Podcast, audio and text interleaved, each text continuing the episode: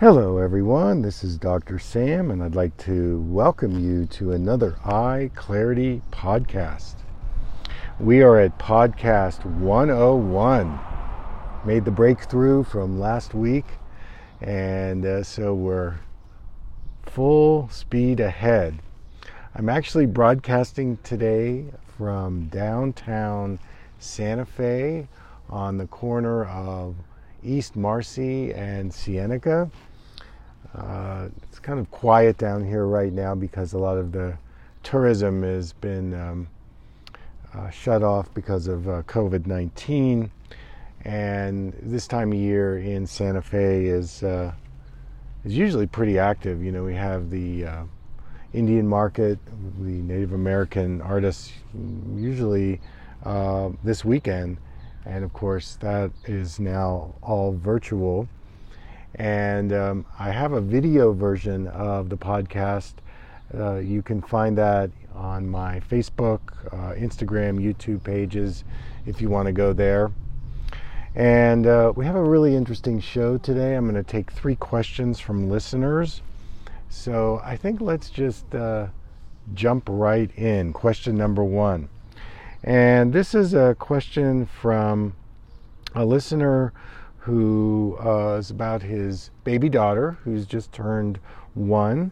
And he writes that she goes cross eyed sometimes. It seems like she's playing because she kind of zones, she kind of zones out for a few seconds and she's smiling and laughing often when her eye turns in and then her eyes go back to normal.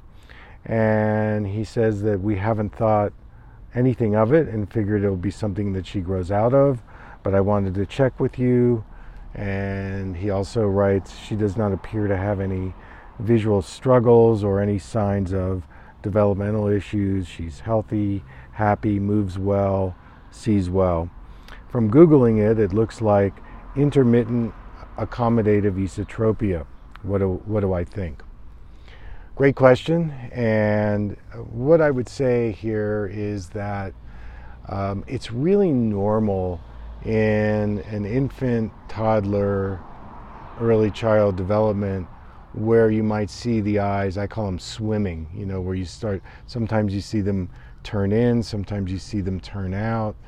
And it's kind of the hardware, getting the hardware and the software hooked up, uh, the hardware being the eyes and the eye muscles, and the software being the brain, because it's really the brain that directs the eyes and aims them and learning to do that, that is a skill that actually starts developing uh, very early when an infant starts learning about motoring, you know, learning about spatial orientation and knowing where their body is in space. And um, it's a learned and developed skill.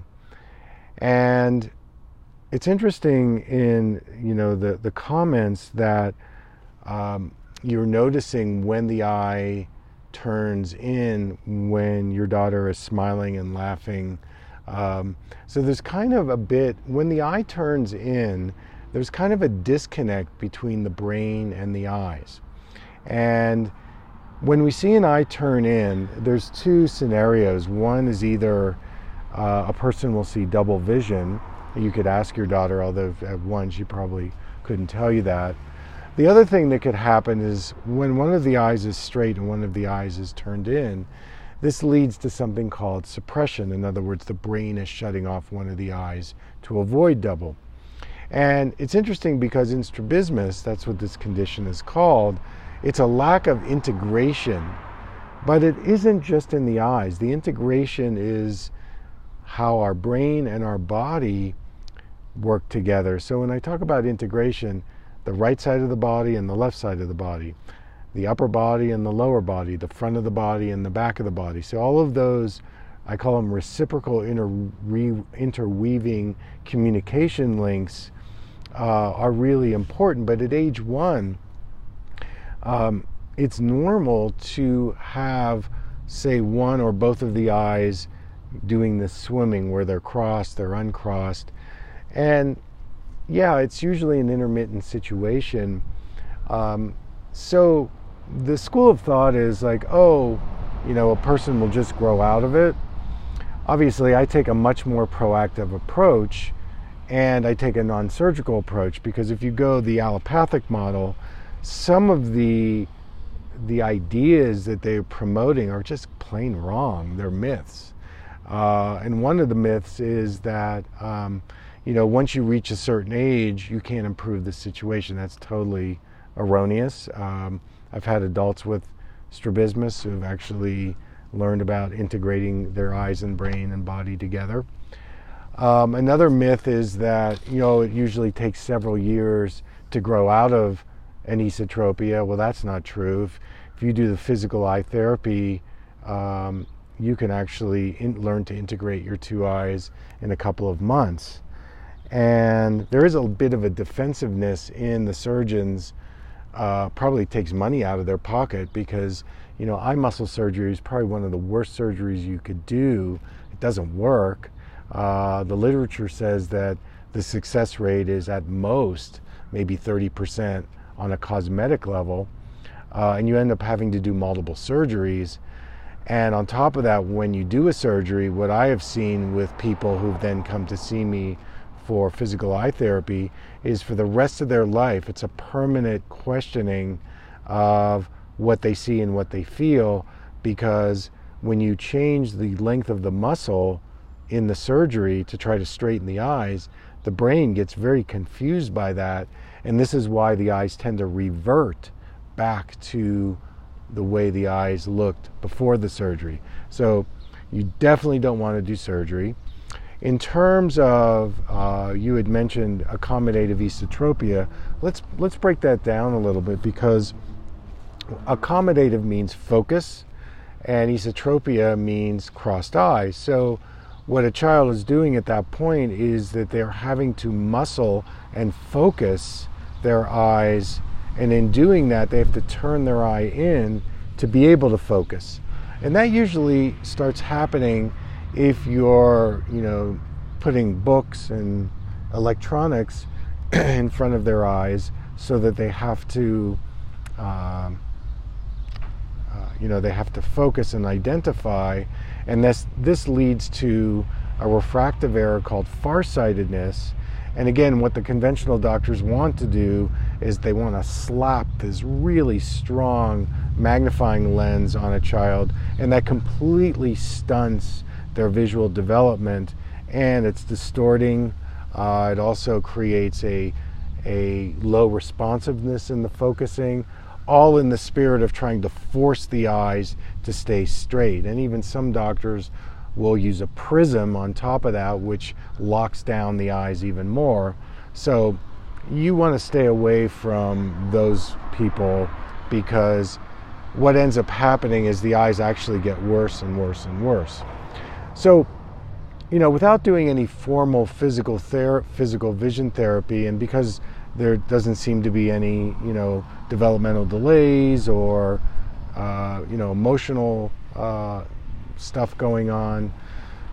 What I would say is really explore this idea of bilaterality. So, in other words, a lot of cross patterning, crawling, a lot of cross patterning uh, when she's ready to do some walking have her motor forwards and backwards. This is another very interesting um, observation I've made is that kids that develop strabismus have very little back space and very little back awareness, like uh, like their back, everything is thrusting forward.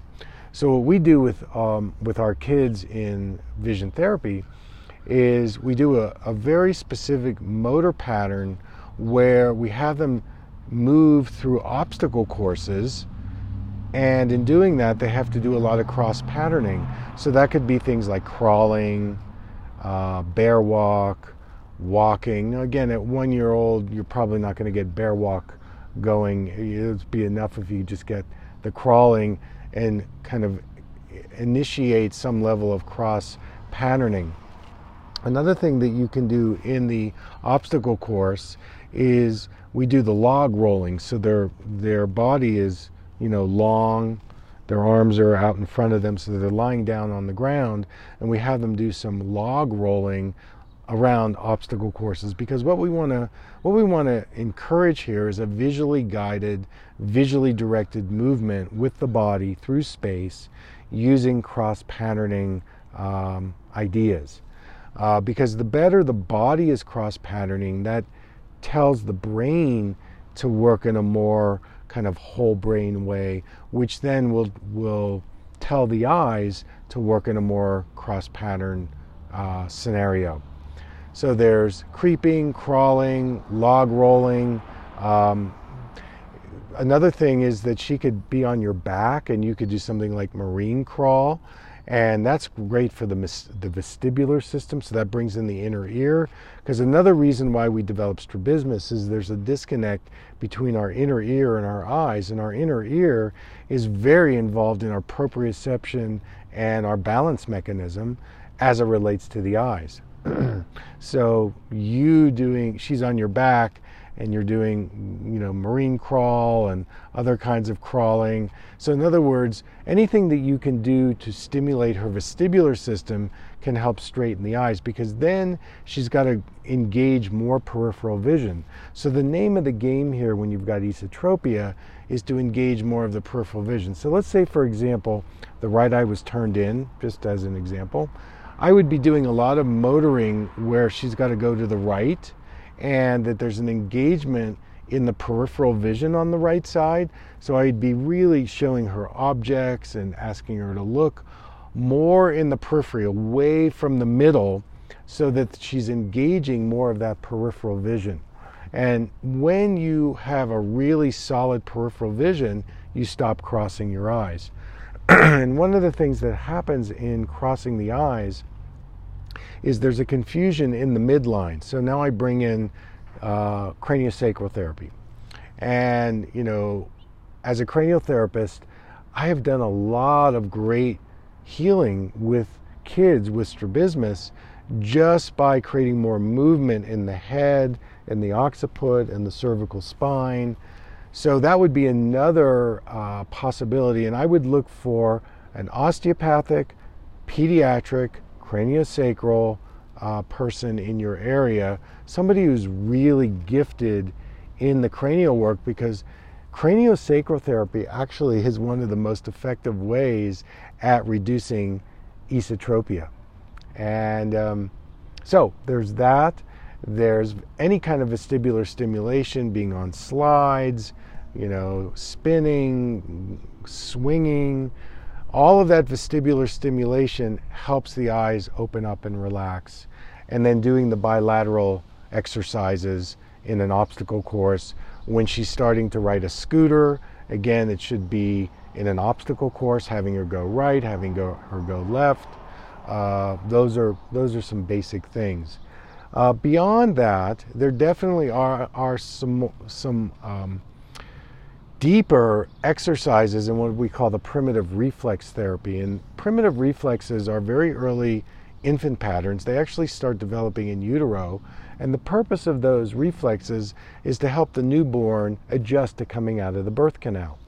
And if there's been some kind of birth interference, um, and it doesn't sound like in this case, this begins to impede the development of those motor patterns called the primitive reflexes. So if those reflexes do not begin to integrate once you're born and they kind of hang around, it begins to interfere with vision development, and this affects uh, things like strabismus, amblyopia, um, and some of the causes of these particular vision disorders. So, you know, if you want more, we could certainly talk about things like the Moro reflex, the tonic labyrinth reflex. I mean, you could look those up. Um, but right now, I think it's it's a kind of a, a bump in the road. I don't think it's a big deal. I think there's an exploration going on. Uh, what am I supposed to do with these two eyes, Dad? And you know, doing some of these motoring patterns, gross motor, with the bilateral uh, awareness involved, and um, doing the obstacle course those are really simple ways. And stay out of the regular eye doctor's offices because they put the fear of God into you and it's very traumatic. And they do things like patching for all day, doesn't work. Strong glasses, doesn't work. Uh, surgery definitely does not work. So stay away from those folks um, and you're good to go. So thank you so much for the question. Totally appreciate it. All right, let's take question two. And this is a question about the retina.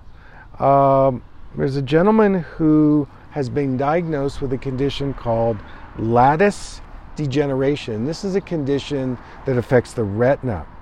And if you look into the retina, like when an eye doctor looks into the retina, what lattice degeneration looks like is kind of like this crisscrossing, really fine lines on the surface of the retina.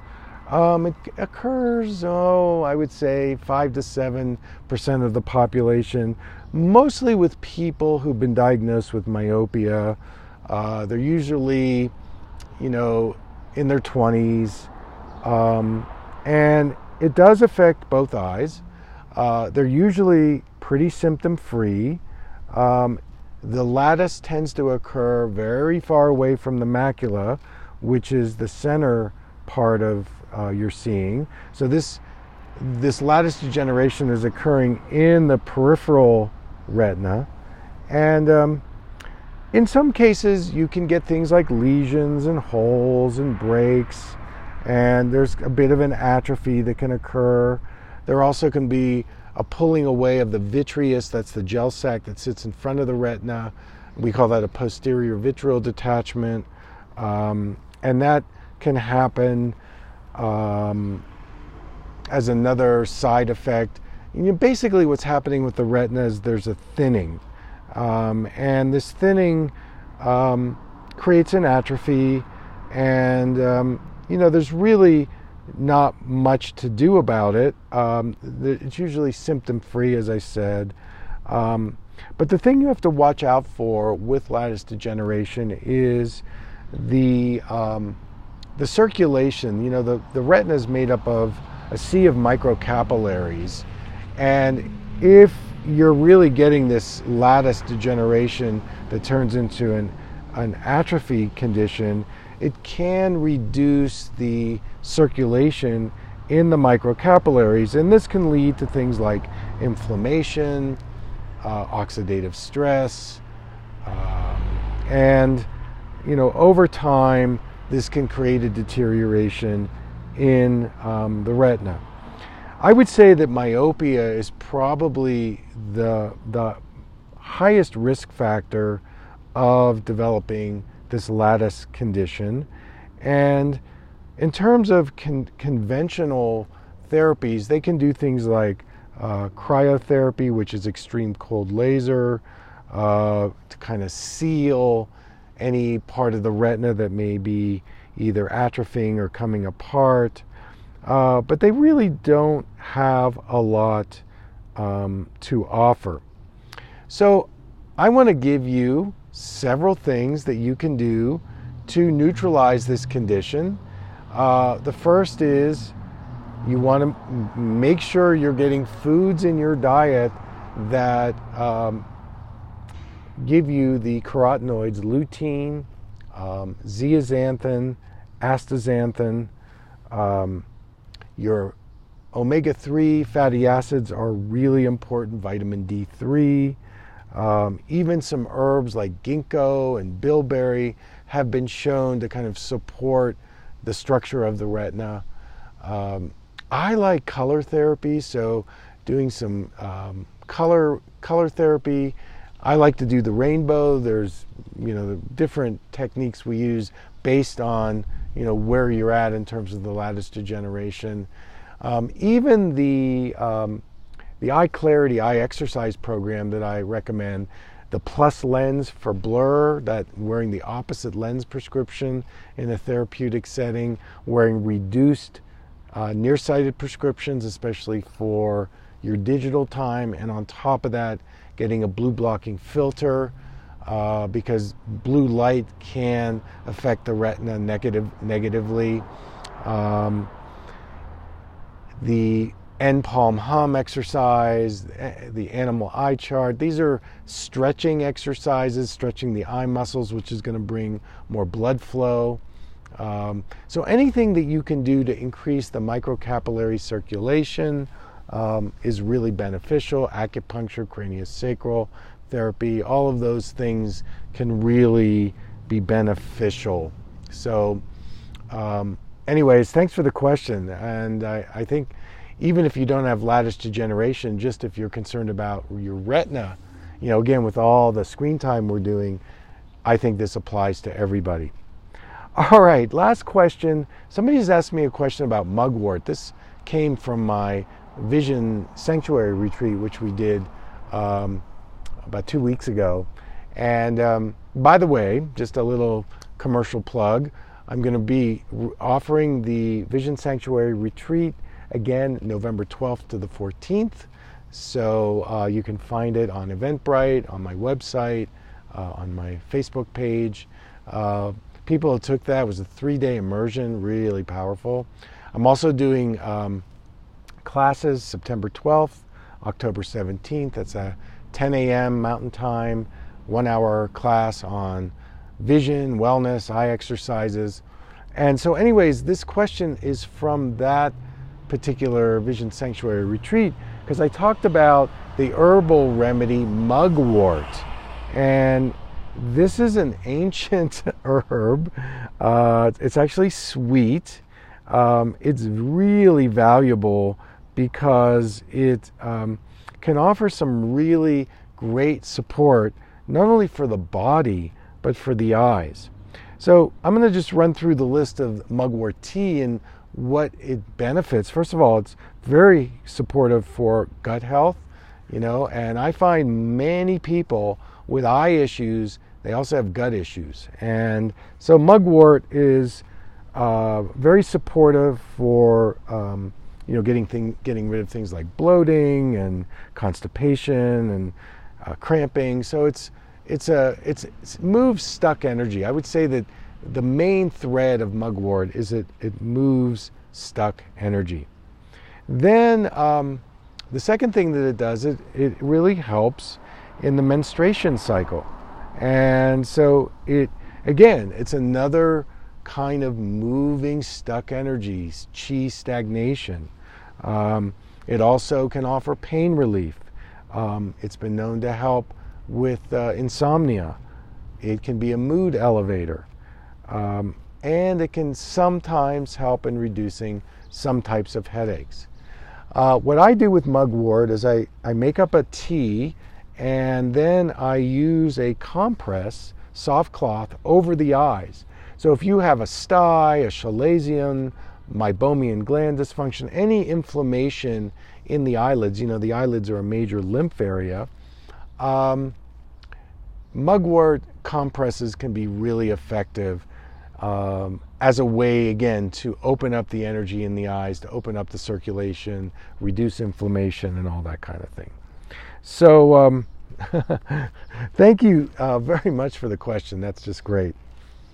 Well, ladies and gentlemen, I think that's going to be a wrap today. I want to thank you so much for tuning in. Uh, spread the word if you know anybody who's got any vision eye problems and they're not getting answers send them my way. I'm happy to answer your questions. And uh, you can also visit me on the World Wide Web, drsamberne.com. And um, every Wednesday night, I do a Facebook Live from 6 to 7 Mountain Time. It's free, so you can ask your questions right in. I'm happy to interact with you.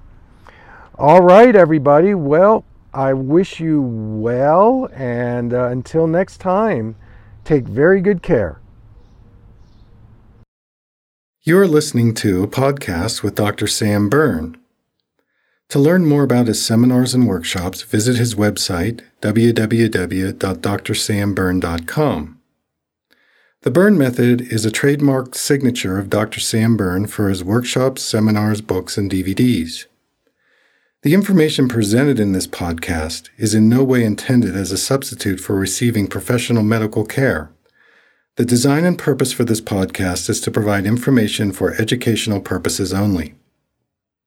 Dr. Berne and his guests have no liability or responsibility to any person or entity for loss, damage, injury caused, or allegedly caused through the information, exercises, suggestions, explorations, or written responses presented in this podcast. Dr. Berne is not a medical authority and his guests are not qualified to diagnose or treat any disease or health problem. This podcast is not a substitute for medical care. Dr. Berne's information is only his personal opinion. If you have any health problem, please seek medical care for whatever condition you may have.